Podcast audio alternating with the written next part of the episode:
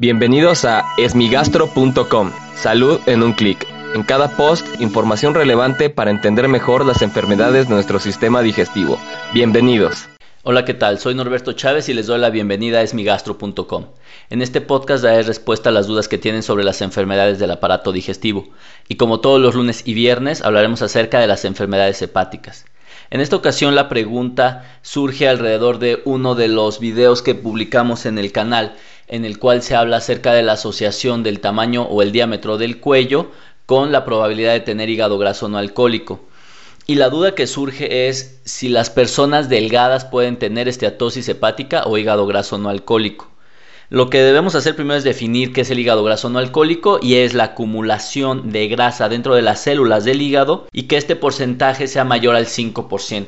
Esto es difícil de calcular fuera de una biopsia hepática, pero equipos como el ultrasonido, la tomografía, la resonancia magnética o el fibroscan pueden ayudar a determinar el porcentaje de grasa que tienen las personas. Típicamente se ha dicho que el hígado graso, como su nombre lo indica, graso, está asociado a las personas que tienen acúmulo de grasa a nivel abdominal, casi siempre acompañadas a sobrepeso u obesidad. Sin embargo, existe un 10 a 15% de personas que pueden tener hígado graso, no alcohólico evidentemente, sin ser obesas. Y esto ocurre porque existen eh, personas que a pesar de tener un peso corporal normal, su porcentaje de grasa es mayor al estimado para su peso y muchas veces esta grasa está acumulada dentro del abdomen. A pesar de no ser obesos o tener sobrepeso, esta grasa dentro del abdomen produce sustancias que favorecen la acumulación de grasa dentro del hígado o incluso la inflamación del hígado. Y estas personas, a pesar de ser delgadas, pueden tener alteraciones similares a las personas con sobrepeso u obesidad, es decir, alteraciones de la glucosa, del colesterol, de los triglicéridos, de la presión arterial.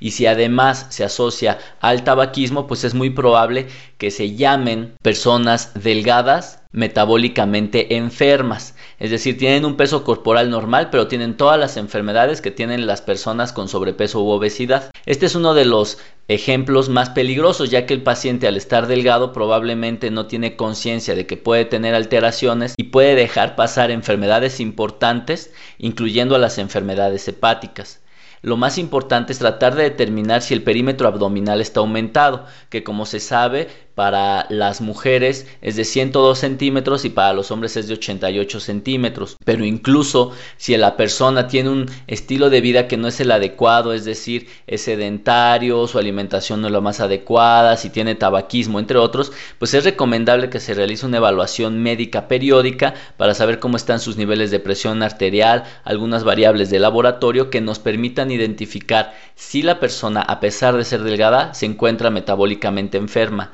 Si este es el caso, requiere una evaluación de su hígado para saber si no tiene hígado graso o sus complicaciones, como puede ser la inflamación del hígado que se llama esteatohepatitis o incluso cirrosis hepática. Por lo tanto, las personas delgadas no están exentas de tener hígado graso. Muchas gracias a las personas que participaron en este video y si tienes alguna duda te invito a que escuche los episodios previos y si aún tienes algo que no te haya quedado claro en el sitio web esmigastro.com encuentras el formulario a través del cual puedes enviarnos tu pregunta. Y si quieres participar en el podcast solo marca el 55 41 69 11 04 y podrás grabar tu mensaje al cual yo daré respuesta. Gracias por haber escuchado este post. Si la información les fue útil, compártanla. Hagamos que más gente esté informada. Los esperamos en el próximo podcast.